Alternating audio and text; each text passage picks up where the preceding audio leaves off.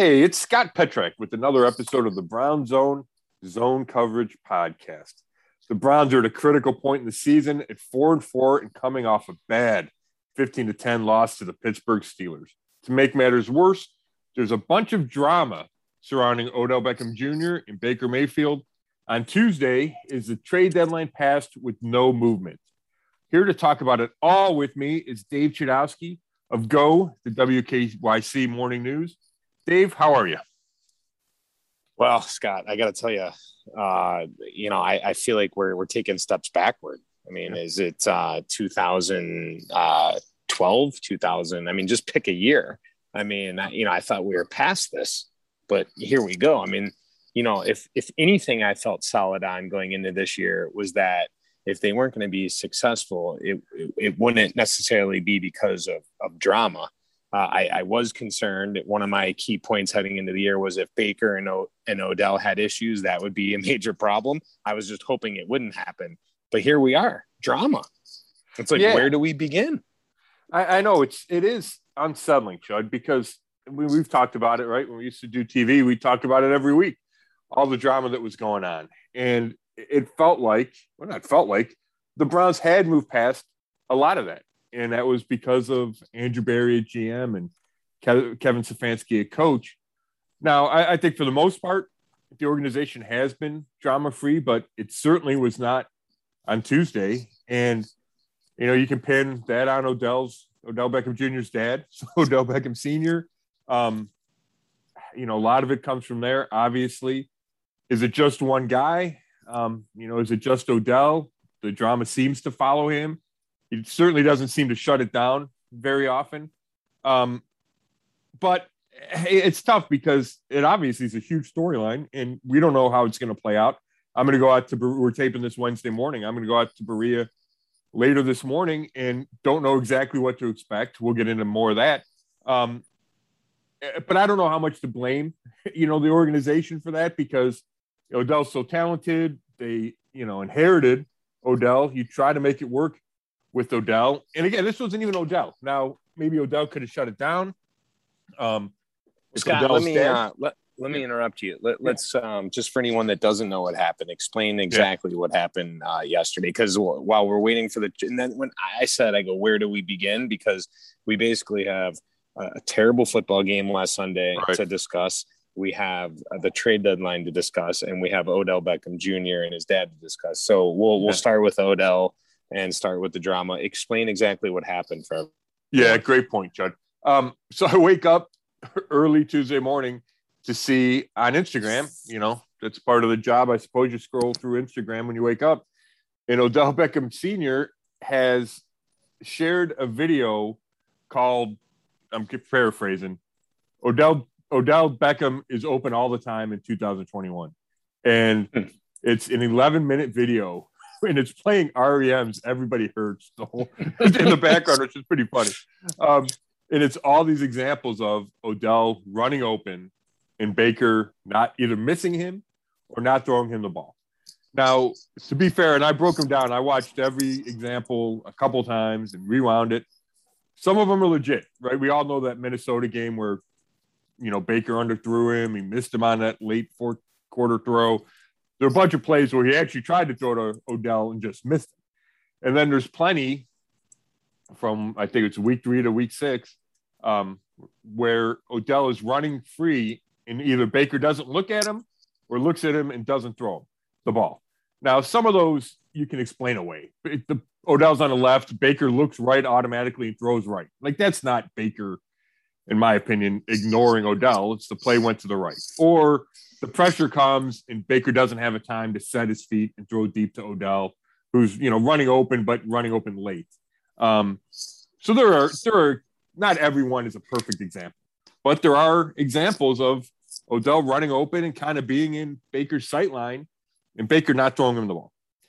And coming off one target for six yards. Now there's a second unofficial target that was negated by a penalty, but you know, even if even if you count that, two targets, one catch, six yards against the Steelers when the offense scores 10 points, um, it's significant that that video would be posted.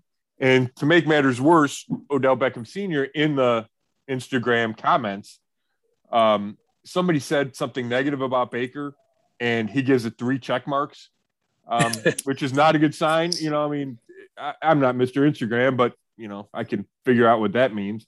You know, he's got hashtags like I hurt for him, disrespectful, love Cleveland like I love home, hashtag, hashtag I love my son Mo. Um, you know, the, the thing he gave three check marks to was Baker just doesn't want to get the ball to Odell. So, or get Odell the ball. So, this is a public cry for frustration and it's probably a public cry to get him traded because yesterday was the trade deadline at four o'clock. And then LeBron James tweets free Odell um, or free OBJ. So it feels like an orchestrated movement to get Odell traded. The trade deadline comes and goes. Odell is not traded. The Browns don't make any moves. And here we are at four and four and headed to a huge game in Cincinnati. And it seems like the receiver, the star receiver does not want to be here, or at least that's what his family's message is putting out, his dad at least. And coming off a game where the quarterback only threw the ball to him twice. And that's a lot for Kevin Stefanski to deal with. Scott, it, it I, I, can't say though that in the scheme of Odell Beckham Jr., I'm surprised. I mean, we have debated this guy over and over and over, and I'm not saying this is his fault. All right, I'm not at all. And I got to be honest, I almost you almost sold me a couple weeks ago when you know you you, you gave a, a great case for him. So I'm not really laying this all on him. I almost feel sorry for him now, kind of. Um, but the bottom line is there's a reason the Giants traded him. He always has drama around him. He's been to the playoffs like what one time in his career. He's he's had self-inflicted wounds and he's had wounds put on him as far as when it comes to drama. But the bottom line is I got to tell you, we should not be surprised at all that this is happening. Yeah, I'm afraid you're right there, Chud. I, um, I kind of hope that we were past it and Odell was past it. And I know that, you know, from talking to people close to him, that he had come to a place where he was happy here. Um, you know, living in Cleveland, you know, he lives in the suburbs. Um, he has a house. The first time he's had a house. You know, he's got a relationship. He's got dogs. Like he got, he'd reached a point where he was kind of settled in to his existence with the Browns. Um, now the injuries weren't good, and he's been dealing with them since he got here. Right, the core muscle injury in 2019, that torn ACL last year. Now he's got a shoulder injury. So it's always been something, and that's been frustrating and upsetting for Odell because he doesn't. I'm sure he feels like, man, he can I got off to such a great start with the Giants, and people are talking about Hall of Fame and all time great. And then it just hasn't stayed at that level. And a lot of that's due to injury. So I know that's a frustration, frustrating part for him, but I don't think the Cleveland part was any longer. And then you get into the season, he gets back from the ACL, he feels good, he looks good, and it just hasn't taken off for him personally. And then when you add on top of that, the team is struggling and the offense is struggling. And that's and I'm not trying to make excuses for Odell, but he's always said that. Yeah, I'm happy if we're winning and we're doing well, but when things start to go sideways and we don't score and I'm not getting the ball, like that's when it becomes an issue. And I'm not saying it should become an issue, but that's when it does become an issue. And it feels like all that came together Sunday uh, against the Steelers when the offense lays a huge egg it's a third straight week. You can't score 20 points, and Odell's just not involved. The one pass he caught was a bubble screen. I, he caught it behind the line of scrimmage, right? How, how is that possible for a guy as talented as Odell? And for those people who want to argue, well, he's not the same receiver, the video showing him getting open is something we knew, but it confirms it that he is getting open. He can still run away from and run by defensive backs so therefore, where is the disconnect? So do you think he looks like the same receiver he was though with the Giants? And and again, you brought up all the injuries. That's another thing. He's right. always hurt. He's always hurt. And I remember, you know, even last year there was minor drama things with him. Um, you know, I, I, can't remember every single one of them, but um, do do you feel like he really is still though that elite receiver? I mean, when you watch him and, and, and you watch him live in right. person, I think I, I he's not the same guy he was in 2016. Right, we went to three straight Pro Bowls to start his career. He's still the most talented receiver on this team and I still think he's a top 20, 25 talented play uh, receiver in the NFL. I really believe that, Chud. Now, he's dropped a couple balls this, balls this year, which is not good. It's not a epidemic of drops. He's also a lot of receivers, and a lot of the best receivers are high volume guys. You have to throw him the ball a bunch. And Kevin Stefanski's offense doesn't really suit that type of receiver. So anytime you drop a ball, it stands out. You know, um, Ja'Marr Chase is making a bunch of catches in Cincinnati. He's also dropping balls, but we're all focused on the catches because there's a ton of them and there's a ton of yardage.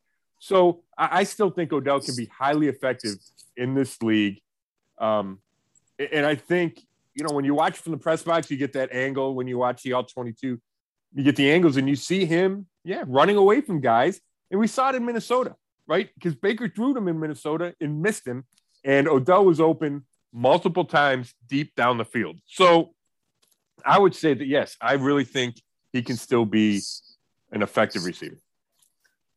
You have to admit though that the the offense looks better when he's not on the field, right? I mean, uh, the games that we have seen in recent time, it seems like Baker clicks more. Yeah, I mean, the numbers say that, John but here's my argument to that. It's is, not just the numbers, though, isn't it? The naked eye, though. I mean, no, doesn't it just look like they moved down the field a little better? I mean, well, it just it just seems like they're more productive. I mean, I get I get that argument, and it's hard for me to combat it when they're coming off three straight games where they've totaled 41 points. But my argument to that is they only threw the ball in one time the other day, so it's not like they were force feeding him. I mean, what's the difference if Donovan Peoples Jones is out there and gets one throw, right? Like that had Sunday's game had nothing to do with Odell. In fact, if you talk to Coach Stefanski and Baker Mayfield, and if you just are honest about it, Odell still draws coverage, right? Guys are open because Odell is running and taking two guys. So I, I do fight back the notion that the offense is automatically going to be better if Odell's not out there. I just I have a hard time making that connection. I understand where it's coming from. But we can no longer say Baker's forcing the ball because he's not forcing the ball. I think he's well, let's, gone too far in the take, other direction. Let's take it a different direction, though. Then, all right, let's say that it's not that. Let's just say that maybe there's problems in the locker room, and you know how it is, man. Any good team, you know, or any workplace, it doesn't even have to just be sports. When there is an issue and and we've talked about this before and we've seen this with with teams that how this type of thing can just affect you on game day. Yeah. is, is there something there? I'm not saying there well, is. It, could there be? Yeah that's an interesting point. Now i would say that everybody i've talked to about odell and this is including former teammates right? It's not just guys who are in the moment of i have to say good stuff about odell have always said he's a good teammate. Now he's a little eccentric right? But there aren't a lot of complaints about Odell. Like he's a good guy to be around in the locker room. Now there is a dynamic of superstar. It's always about him. I want the ball. I, am not denying that part of it, but I don't think guys in the locker room are like, man, this guy's a pain in the butt. I, I don't get that sense. Now maybe Baker has a different view because Baker's a guy trying to get him the ball. Baker's a guy hearing him complain when he doesn't get the ball. Um, but I don't feel like I've never felt like he's a cancer. And I feel like if you're around Odell, he's a guy that there's a lot to like about him. He's kind of, he's to me, he's a likable guy. Um, but I, I do get your point. And I think Sunday again was one of those maybe tipping point days, which is why we're having this discussion. There's a couple of videos you can see, or just rewatching the game. You know, go back and rewatch the game. Um, when they score right? Their only touchdown. D'Ernest Johnson's 10 yard run where he makes a real nice cutback. Odell walks straight to the sideline. There's no go celebrate in the end zone. Now, he's not the only guy. You know, some of the offensive line turn and walk away because they've had a long drive, right? And they're not into celebrating. So, you know, whatever. But that's the case. He just walks straight to the sideline. and then probably more, I don't know, noteworthy slash concerning is when Odell or when Baker makes that third down scramble in the fourth quarter and he gets hit near the sideline and slides into the bench. He gets up and he does one of those huge first down signals, right? Runs back on the field, huge first down signal. Crowd goes crazy. Odell is walking off the field like he's not going to be in the next play. Mm-hmm. And he walks right by Baker. And Baker does the, like the fist pump gesture, the you know, the first down gesture. Odell moves like so he doesn't get hit in the head. It doesn't high five Baker, doesn't pat him on the butt, doesn't do anything, like has no reaction at all, just walks straight to the bench. And you know, if you're a body language expert or, or pretend to be, um, that's probably not a great sign, right? That, that Odell's not celebrating. So, um, you know, and that's probably frustration from maybe being open that play and not getting the ball, being deep in the fourth quarter and you're losing and you've only gotten one ball. And, you know, I consider myself a team player, right? Whenever I played sports, I don't like to think that I would ever have that reaction. I always think that I would be engaged and not frustrated that I only have one catch. But the reality is, I don't know if that's how it is in the NFL. I know that that's not how it is for most NFL receivers, but it's still not a great look when you're obviously frustrated during the game that you're not getting the ball. And I think that had to contribute to all the drama that we talked about with his dad and heading, it, you know, ahead of the trade deadline Tuesday. Yeah, well, let's wrap it up here too quickly here because uh, we've talked a lot about this. Obviously, a main thing to talk about, but where do you go from here? Yeah. And is there drama otherwise? Like, is there any other problems in that locker room? Um, yeah, I don't think there's any. I mean, I can't think of any other big drama going on in the locker room. I can't. Um, now, again, we're not in there, right? They bring the and they bring the players to us, so it's not like we spend 50 minutes a day in the locker room like I used to um, because of COVID protocols. So um, it's a little harder to get the feel, but I don't get that sense. Um, and then how do they move on? So that's that's the question today. You know, I mean, I expect when we talk to Baker late this morning that he'll say that yeah, he's talked to Odell and they've reached a you know a common ground. And yes, I need to get the ball to Odell more, and we need to take advantage of Odell because he said that after the game. I expect Kevin Stefanski say, "Yeah, I sat down and talked to these guys, and we're at a place where we're going to move forward." Um, that's what I expect. Now, it could go sideways, right? We don't know where it could go.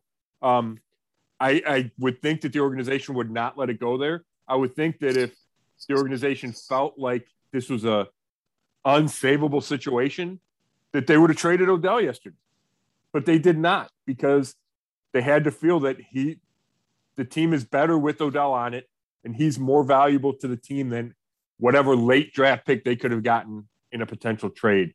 So, with that as a backdrop, I think they're going to try to move forward with him. Um, but I do leave open the possibility of things going crazy and um, the drama not ending this afternoon. All right, let's go to the uh, trade deadline quickly on this because uh, nothing happened. Right? Uh, are are you surprised? Did you think something would happen? Do you think they should have made something happen? Where are your thoughts there? Yeah, I, am not surprised. There's so much discussion about the trade deadline before it happens, and there's rarely many trades, right? I mean, I, there couldn't have been five in the league yesterday, or at the most five. Obviously, there's the Von Miller deal on Tuesday on Monday um, Denver trades him to the Rams. That's a big deal. Um, but that's really the only one. There's some minor ones. The Chiefs traded a tight end or a offensive lineman for a tight end. Um, you know, Texans traded a defensive lineman, but there has not been much at all.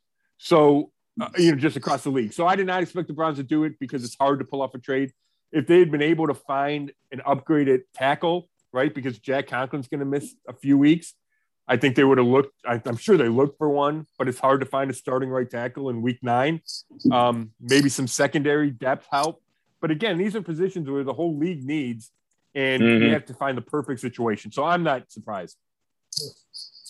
Well, that uh, that Steelers game, I think, surprised both of us. We thought the Browns were going to win. We both picked them to win. They were favored. Uh, you know, it was a upset. Uh, you know, that being said, it's the Steelers, and I guess we should never be surprised. Yeah, I, I, you know what? we shouldn't, and we'll break down this game. Let me say off the top, all the people that wrote off the Steelers before the season, and there were plenty of them in the media, mm-hmm. plenty of the fans, right? I think you have to remember, and I think this is key inside this division. A team like an organization like the Steelers, and the same thing applies for the Ravens, they just don't disappear, right? They're too, they've won too much. The coaching staff is too good. The culture is too good for a team to fall off the cliff, especially if you have a decent quarterback. And Ben isn't the Ben of 10 years ago, but he can still play. And, you know, w- would you take him over Baker right now? I don't want to get in that discussion, but it's a discussion, right? Um, you wouldn't take him long term, but for right now, one game, would you? I, I think that's a discussion. And when you talk about where teams rank in the AFC North, I, I think that's a valid point to bring up. Obviously, the Ravens have Lamar Jackson. My point is, if you have a decent quarterback and that kind of culture, um, you can win games. And the Steelers were more physical at the line of attack, despite having two rookie starters, I believe, on the offensive line, a rookie running back. And, you know, the Browns game is supposed to be at the line of scrimmage. And I thought the Steelers won that battle. And Mike Tomlin said that's what they needed to do. And they went out and did it. And they held Nick Chubb to 61 yards and 16 carries. So I, I think it goes above just one game. I think it shows when you have that kind of tradition, um, it, it's you're just going to be good, or at least well, you give yourself a chance to be good. And the Browns are still trying to get to that consistent level of winning. Yeah, well, I, I think you know, and we talked about this before the season. I think we hit on this point. We we talked about how this division is always tough, and when you play the schedule game at the beginning of the year, and you, and not you necessarily, but, sure. just anybody, and you make predictions, it was there was no way you could write off the Steelers. I mean, I think I I think I picked the Steelers to win the game on you know week 17 january 3rd mm-hmm. i didn't i didn't pick them to win the game in cleveland but i guess my point was it wouldn't have been it wouldn't have surprised me to see them go three and three in this division, which that's that's three losses right there. And then you got, you know, possibly you could even lose four in your it's a tough division. And that and that's what I think people forgot about heading into this year is what you just said right there is how difficult this division is, along with the fact this was a much more difficult schedule than last year. There's no doubt. And, that's a great point, Sean. When we talk about 11 and 6 and 12 and 5, right? All the numbers we threw out or I threw out there at the beginning of the year, it was with the assumption that the Browns were going to win at least four games in the AFC North, right? And if that's going to happen, now they got to go four and one, and they might have had the easiest game of the six Sunday, right? so I mean that that doesn't bode well. The whole rest of the schedule doesn't bode well. I just saw a stat there. They get the second hardest schedule left um, in the NFL. So yeah, it, it's but that's how you win the division, right? Is you go four and two or five and one against a really tough division. That's how you do it, and that's why the Browns have never won it. Is because they've never gone better than. They, I'm not sure they've ever gone better than three and three in the division. Um, last year, did they? Maybe they went four and two last year. No, they lost. They went three and three last year. Um, no, you know, I, I think I think in 07, they went four and they, two. I, I, I don't know. look I, it up. Um, yeah, but it, it, even if they've won four and two, it's one time, and they've never won the division. The division was founded in 2002, right? So the key is you mm-hmm. have to have success inside your division. They had a home game against a team that scores 15 points, and they can't win it, and that's what makes this loss hurt so bad. First of all, five and three, the difference between five and three and four and four is huge, right? They'd be a half a game back in the division. They'd head down to Cincinnati with momentum, and you have some wiggle room. Now mm-hmm. you're four and four way less margin for error. You're getting a Bengals team that's got to be motivated coming off a bad loss to the Jets. And you're, you have serious questions about your offense in general and how can it keep up with an offense like the Bengals that is so explosive. So that loss was, and obviously, they can bounce back. And if they win this week, we'll have a different discussion next week. But right now, that loss to the Steelers is one of those that shakes I, I, I think can shake the confidence of your organization. So what happened? I mean, how did they, they lose this game? 10 points? I mean, come on. Right. Well, I wrote an analysis the other day, Chud, and it was six things that are bogging down the Browns offense.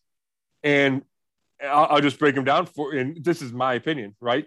But talking to Stefanski, talking to the guys on offense, there's no explosive plays, right? Remember last year, they'd run the play action and you'd have Donovan Peoples Jones running one on one, and he'd get behind the defense off the play action, three tight end look, and you throw a go route and he scores against the Titans, right? I, I remember that play. There's none of that anymore. And I think they're trying to run it and it's just not working. And maybe the defensive defenses have adjusted. You do have to take in consideration that um, you know Baker's dealing with the left shoulder, whatever. But you need explosive plays, and they can come in the run game too. But there haven't been as many, and I'm talking 30, 40, 50 yard plays because it makes life so much easier on an offense when you have those. Instead of going four plays, 75 yards in four plays, it takes eight, nine, 10 you get a false start, you get a hold, you get a tip ball, and the drive goes in the dumper. And I, I, it's just a harder way to live. So they got to figure that out. They need to figure out a way to get explosive plays. And I think they have the talent. It's just not happening. They need to throw deep more. And this is tied in with the explosive plays. But whether or not you connect on the deep balls, it has an effect on the defense. It opens things up. And Odell, going back to Odell, is a perfect target to throw deep because he can make something happen theoretically, right? He can make something happen on the deep balls, and there's none of that. You know, like their longest completion the other day was 24 yards. That's not enough. Throw the ball down the field once a quarter, and I think it has a huge impact on the defense and the offense. Odell's the third, the third thing they need to figure it out. Coach needs Stefanski needs to do a better job of getting him involved, getting him easier completions. I went back and watched two Bengals games. Ja'Marr Chase they throw him if the defender's playing eight yards off, they throw a four yard pass to Chase, and it's an easy completion. He can break a tackle, and who knows what happens. The Browns don't do that to Odell, and it doesn't make any sense to me. They need to get him involved way more. It starts with Stefanski, it continues with Baker, and hopefully they can come to a spot where their differences don't affect them on Sundays. The red zone, they're not very good in the red zone. Um, obviously, that's huge we look back. All you have to do is look back at the first drive Sunday. Um, they got first and goal from the eight. It's a good play call. Baker throws high to Hooper. Now, if it's a perfect throw, he walks into the end zone. It's not a perfect throw, but Hooper should still catch it and probably gets tackled at the two. Instead, it's not a perfect throw. Hooper doesn't catch it, and it's second and eight. They wind up kicking a field goal. Those four points are huge. We've seen the Browns not score enough touchdowns they're only they're 23rd in the league on touchdown rate inside the red zone. That kills you for an offense that scored 14, 17, and 10 the last three weeks. Um, fourth down, we've talked about this, Chud. They're still bad on fourth down. 0 for 2 on Sunday. Nick Chubb gets stuffed because Cameron Heyward just drives Blake Hance, the extra lineman. He was an extra because Conklin was still in the game. Drives him back into the middle of the pile Chubb has no choice but to bounce it outside and get stuck. Um, it's a fine play call. The Browns blow up. Um, it gets blown up. And then the second fourth down was the drop by Landry on the last drive. Good throw by Baker. Landry can't catch it. Um, 0 for 2 on fourth down. They're bad on fourth down. They're 7 for 18 this season. That's terrible. And then the fourth quarter, they can't score in the fourth quarter. So you throw up all these things, right? All these key areas where they're struggling and that's why they can't. That's why they're not scoring any points on offense, and that's why it's concerning because it's not just one thing you can point to. It's a whole bunch of things that are keeping this offense from being as successful as it should be, and it's it's almost systematic, Chud. It's coaching. It's some of your quarterback play, right? Baker's not always accurate, although the other day it was 21 for 30 with six drops, right? So he's yeah. pretty accurate the other day. Um, should he have played in that game? Do you think? Yes, I, I do. Yes, okay. I mean, he made it. He made it through the whole game, right? And he yeah. said he had no setbacks. Now, it doesn't mean he can't leave this week with a shoulder injury, but I think he's at the point where you play him until you can't play him anymore. I think he's better than Case Keenum. I, I think that's obvious. Some people would disagree with me. I think it's there's no question at all. Um, and, and then your receivers. Well, you, you know, we we did we didn't have the um we didn't have the pod last week. Um, but we never got to talk about that. Case won his game. Case won his game. He did, but I mean, they scored 17 against a bad Broncos team, right? Like you have to look at how they won. Um, I know, right? I mean, he but, played fine. I mean, he's he's what you want in a backup. But Baker is even Baker hurt. has a better arm and is a better athlete and can escape trouble. And I just think you go with that. I, I just think it's clear that he's a better quarterback. Um, well, isn't it funny chance. too? Isn't it funny too? If Landry doesn't have the turnover and they go in and score, you know, we're, we're, Baker's not even being discussed this week. No. You know what I mean? Yeah, yeah, that's a great point. John. I mean, he got let down by his receivers, especially on those last two drives. We talk about Baker needs to win a, drive, a game in the fourth quarter. Jeez, he had to, he had him at the 20 in Jarvis fumbles, and then he has him at the 24 and they have drops, a false start. You know, I mean, Jarvis's last drop is inside the 10, right? So, or right around the 10. So yeah, it's not it's not all the quarterback. This one, I really resolve, I absolve Baker of the blame for this loss. Um, but when when you talk about a season not going how you think it's going to go, it's mm-hmm. it's when your big play your players that you count on, like Jarvis Landry, let you down in the fourth quarter.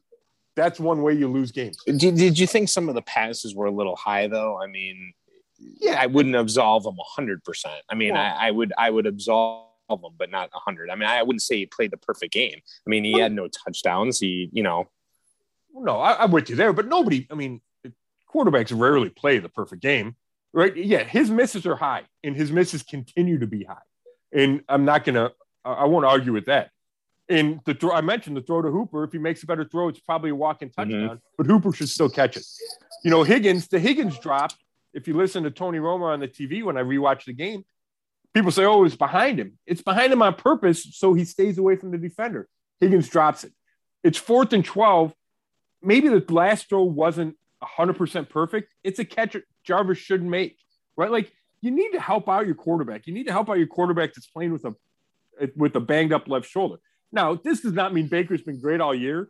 I'm talking about Sunday. I thought Baker played well enough to win that game, and he did not get enough help. Um, True. Now, are they rolling them out as much as they were? They're before? not.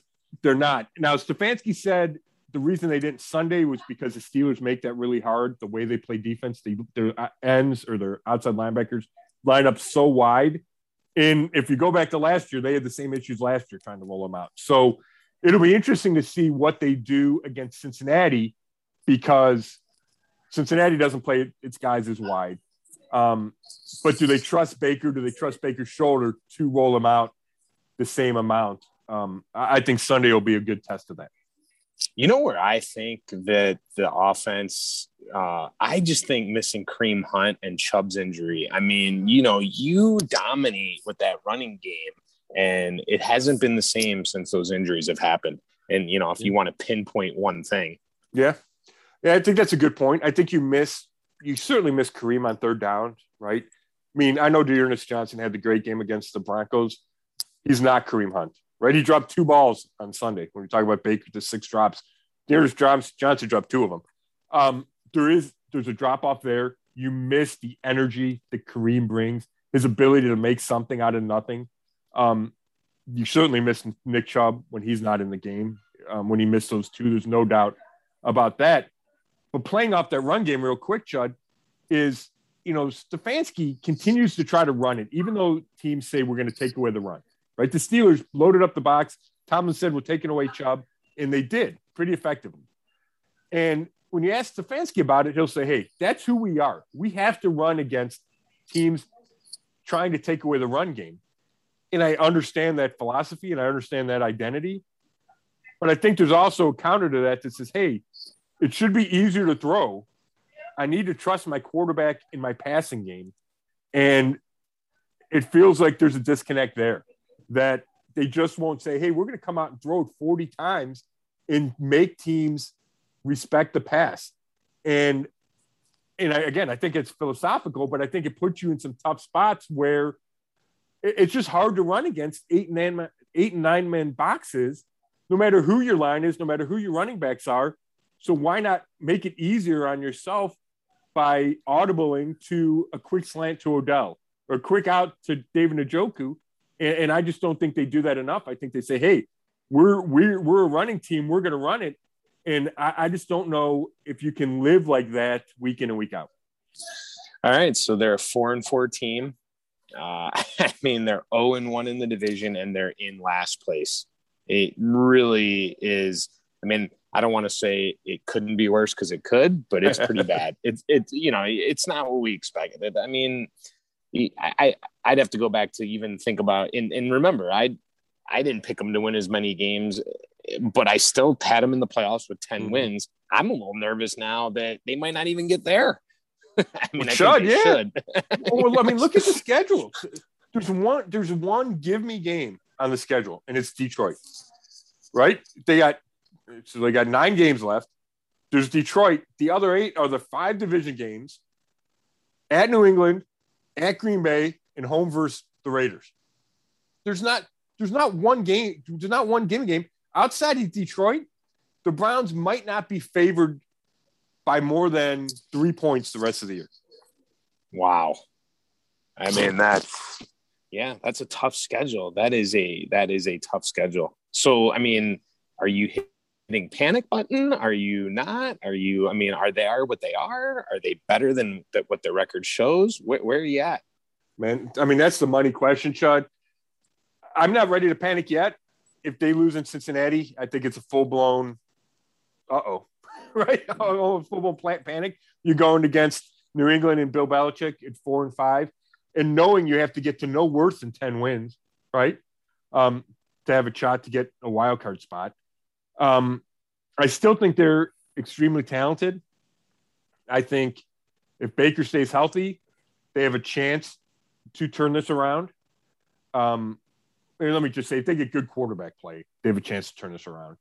Um, I, I, think there's serious issues on offense, like we just ran through. I don't think the defense has been solved. All the problems on defense have been solved. Yeah, they only gave up 15 points, but that's not a great Steelers offense, and they give up two long drives in the second half, um, touchdown drives in the second half. They still can't take the ball away. Now, this season can turn if the defense starts to take the ball away. You know, that changes games. And they had chances the other day. They had interception dropped. It's a huge play in the game. So if that if that starts going their way, we could see that be the catalyst for a turnaround. Um, but yeah, th- this is a huge game, Chud. I have huge concerns about where this team is going.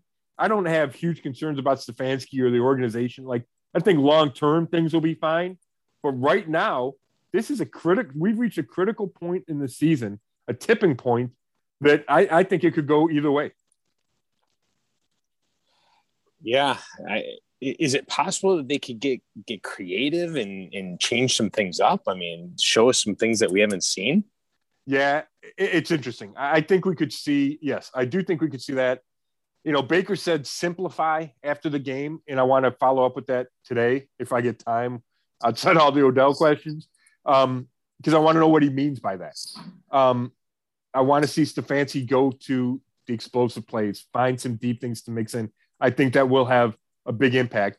You know, JC Tretter says it's about execution. It always is, right? I mean, if they catch the ball in the fourth quarter Sunday, we're having a completely different discussion today.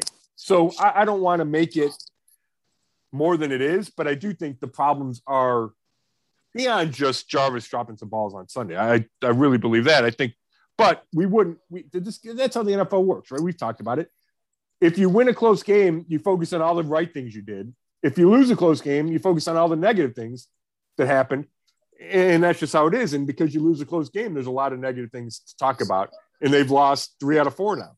So, um, but yeah, I, I, think you could see Stefanski come out knowing that you're going to have to score a lot of points to compete with Cincinnati.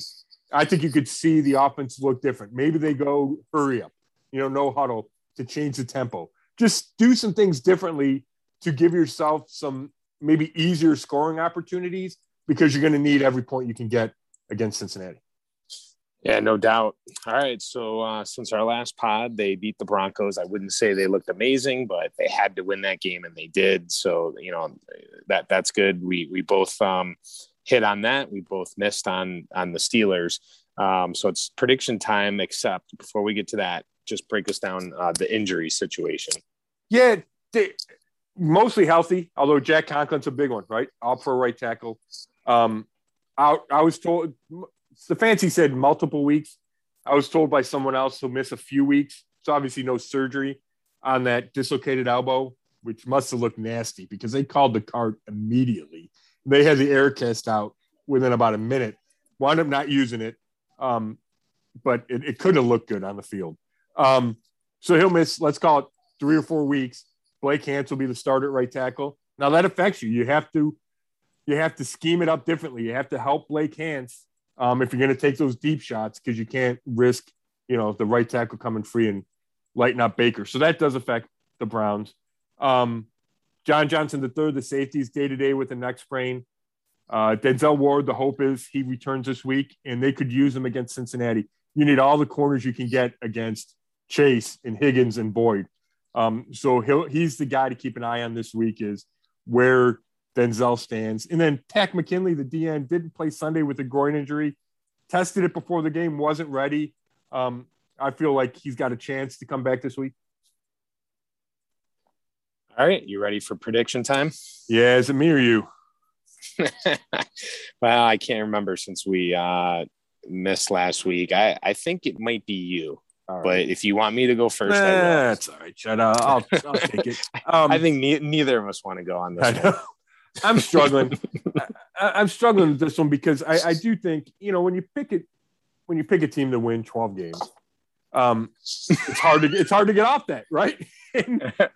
well, I think I think you have to get off of it now. Well, I think you I, I, think you have to look at it in a different stand. Just I, I mean, I agree with you, but I, I do think they're still I think they're still talented enough. Um, I think the Bengals are good and better than I thought they'd be. They're flawed. They did not look perfect against the Jets. Obviously, they lose to the Jets. It's a bad loss. Um, but Burrow's phenomenal. Those receivers are phenomenal. Mixon's good. Can I, can I interrupt you real yeah. quick? Because yeah. I so do you feel like they could win eight of their last nine games? Isn't that what it would take to get to twelve? Yeah, that's what it would take. And no, I don't. I don't think they can. Okay, I was just. No, I mean, I think there's a chance. You know, if they get, Uh, obviously they'd have to get hot. I mean, I, I wouldn't rule out eleven. I don't think they could get to twelve. You know, now it feels like ten or eleven is the max. It also feels like they could finish seven and ten, which would be a huge disappointment. But you know how it goes. Things things start going the wrong way. You got a losing record, injuries pile up, and all of a sudden the season gets away from you. And it doesn't you know, mean the season's. It doesn't mean the organization's taken eight steps back. It means 2021 was a failure. Uh, I'm not well, ready I to think, go there. No, no, and, and I still think there is. I still think this the conference is jumbled up enough that yes. they could get in with um, less wins than you would think. No, that's a great point. I mean, if you look at it right now, they're tied for the final spot. They lose a tiebreaker, but I think four and four gets in right now. So, you know, maybe there's a world where nine and seven or nine and eight does get in. I think you got to get to ten, um, which means you got to go six and six and three, right? And that's not. I mean, if you're a playoff team, you should be able to go six and three over a nine sure. game stretch. That's not crazy. Yeah. Um, I apologize for no. You're fine. No, you're fine. Um, but anyway, I, I think Cincinnati is a flawed team, especially defensively. I think you can beat them. I think they still need to prove, although they had that huge win at Baltimore, they still need to prove that they're a playoff team, right? Kind of like the Browns last year. They need to continue to prove it, and they had some setbacks. Um, but anyway, all that taken into consideration, I, I think the Browns can win this game, but I got to pick against them because I keep picking them every week and they keep losing. So, um, you know, it's a three point, they're three point underdogs or two and a half point underdogs, which means, you know, it, it, Vegas expects a close game. Um, I, I'm going to go. So, yeah, again, I think the Browns could win this game. I feel like I can't keep picking them, especially when I'm not 100% confident they're going to win or whatever percent confident they're going to win. So give me Cincinnati 28, Cleveland 27. 28 27 Bengals. Wow.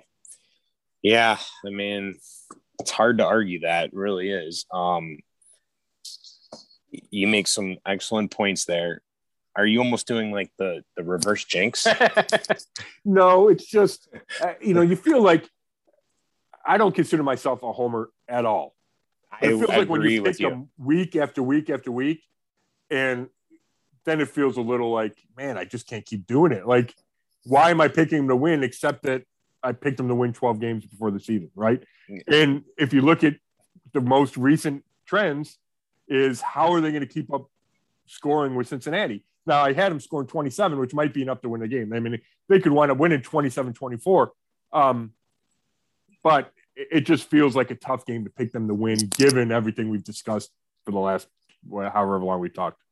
Well, and that's why I appreciate you so much. And I mean, we've been working together since what 2007. I mean, you know, and I, I, have never considered you a homer, and anyone that follows you knows you're not. I don't think I am either. I think we try to really see it both sides of the way. The other thing is, I don't think you're Mr. Negative either. Right. So, you know, you, you try to keep it balanced, which I appreciate. And I think most people that follow you do. So, no, no way by any chance are you a homer. Um, when you, when you pick the, those 12 wins, absolutely not. So, um, you know, I respect the pick this week. It's tough to argue with you and this is going to blow your mind. But Uh-oh. I'm going to pick the Browns. Wow. And yeah, I know. I knew. does that surprise you? It does. and the only reason I am is because, you know, I think in order for me to think they can get back on track, they have to have a game to make up for this past Sunday. And that would be this Sunday. And honestly, I don't want to spend the rest of the year talking about a team that loses this coming Sunday. I just can't, I can't do it. I just can't, I can't do it. So I'm, I'm almost thinking that, you know, the way the NFL goes and, you know, the way things are, they find a way to win this game. I don't know how, other than to say the defense is going to step up. And see, now you are leading into my point exactly. I don't think the Browns can win a high scoring game here. And, and you have it a little more high scoring. So I'm going to say the way the Browns win is the defense steps up because I just don't see it any other way. Kind of like they did against Minnesota. So I, I think they're the defense is going to step up and they're going to get just enough points. I think the game's going to go under. So in order to win this game, I'm going to go Browns. Uh, somehow they pull this off. Let's give. I, I, see. Here's the problem. I don't see how they hold the Bengals to this the, this small yeah. amount of points, but I I'm gonna go Browns 16, Bengals 14. Wow. In a very in a very bizarre game. Wow. It's just a it's a bizarre game. All right. I mean that happens, right? I mean that happens in this league. We didn't think the Minnesota game was going to be whatever it was, 17-14. Um so yeah, I mean that's not crazy, Chud. And I tell you what, Burrow will turn the ball over. He's got nine interceptions this year. Um, that's a lot, right? Um, you know, he's I don't know if he's loose with the ball in the pocket. He's really good in the pocket, um, escaping trouble. But Myles Garrett, I don't think Myles Garrett has a strip sack this year. Um, if he does, he has one that I that doesn't stand out to me. So that's the kind of play that they need. That's the kind of play that can change a game. Myles tweeted this week that great isn't going to be good enough. Something like I, I played great. It hasn't been good enough. I'm going to have to go take it to another level. I'm mm-hmm. really paraphrasing well, that. So maybe that's how that game turns is a play like that right? Well, the other thing is, I'm going to also say this that if Freddie Kitchens was the coach, I would not pick this. I'm completely giving this prediction to Stefanski that he can somehow pull them together and save the season. Because, if, Scott, if they lose this game, it's it's game over. You're not yeah. recovering from this because then you're going to go to New England. Yeah, you get the Lions and you got Baltimore twice. I, you know, there's tough games at the back end, and I just think we've seen the roller coaster. It steamrolls from there. So that's why I'm going to give him all the credit here for them, him in the defense. Um, but if they do win 42 41, I'm still going to take credit for a win. well, you got to, you got to. And, and I respect the pick, Chud. And, and I, have thought about, I wouldn't have picked that low score, but yeah, I thought about picking them. I really think there's a chance they could go down there, backs against the wall. I, I, do think, I mean, I think Stefanski, like I haven't lost confidence in Stefanski. I think he needs to do a better job as a play caller. Um, yeah.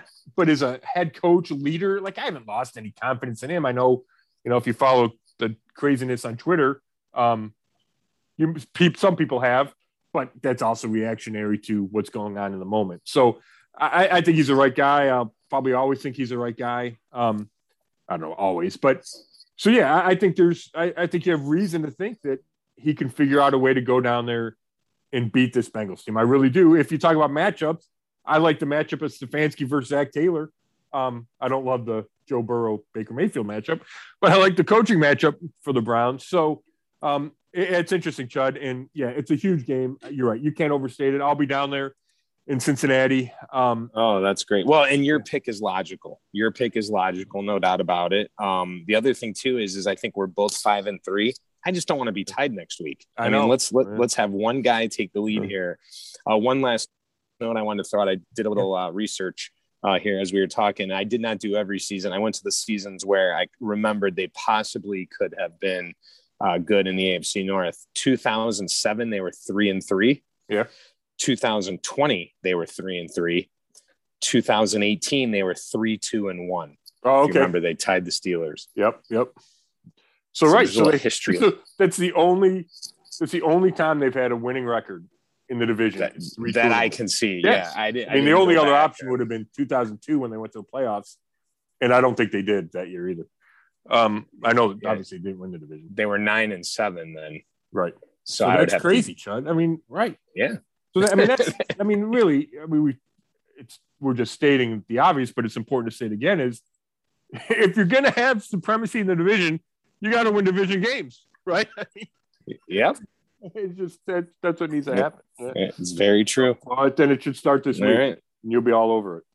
So, wow, they still got two against the Ravens and another one. Yeah, I mean, wow. We'll but it see. needs to start we'll this see. week. But yeah, yeah. It, no, it has to. It's so. I mean, I guess what I'd say is it's a must win. Yeah. yeah. It's it's hard to argue with that. I mean, really is. It, it, it really is. So cool. Anything else, Chud? I'm good. I'm. Let, us go to Cincinnati. Hey, good. Bring us home a win, man. Enjoy the trip. Thank you, sir. I appreciate it. Thanks for uh, thanks for all the time. Again, that was Dave Chudowski. Um, this has been another episode of the Zone Coverage podcast. You can read all my coverage on brownszone.com, sponsored by Fligners, and we'll talk again next week. Thank you for listening.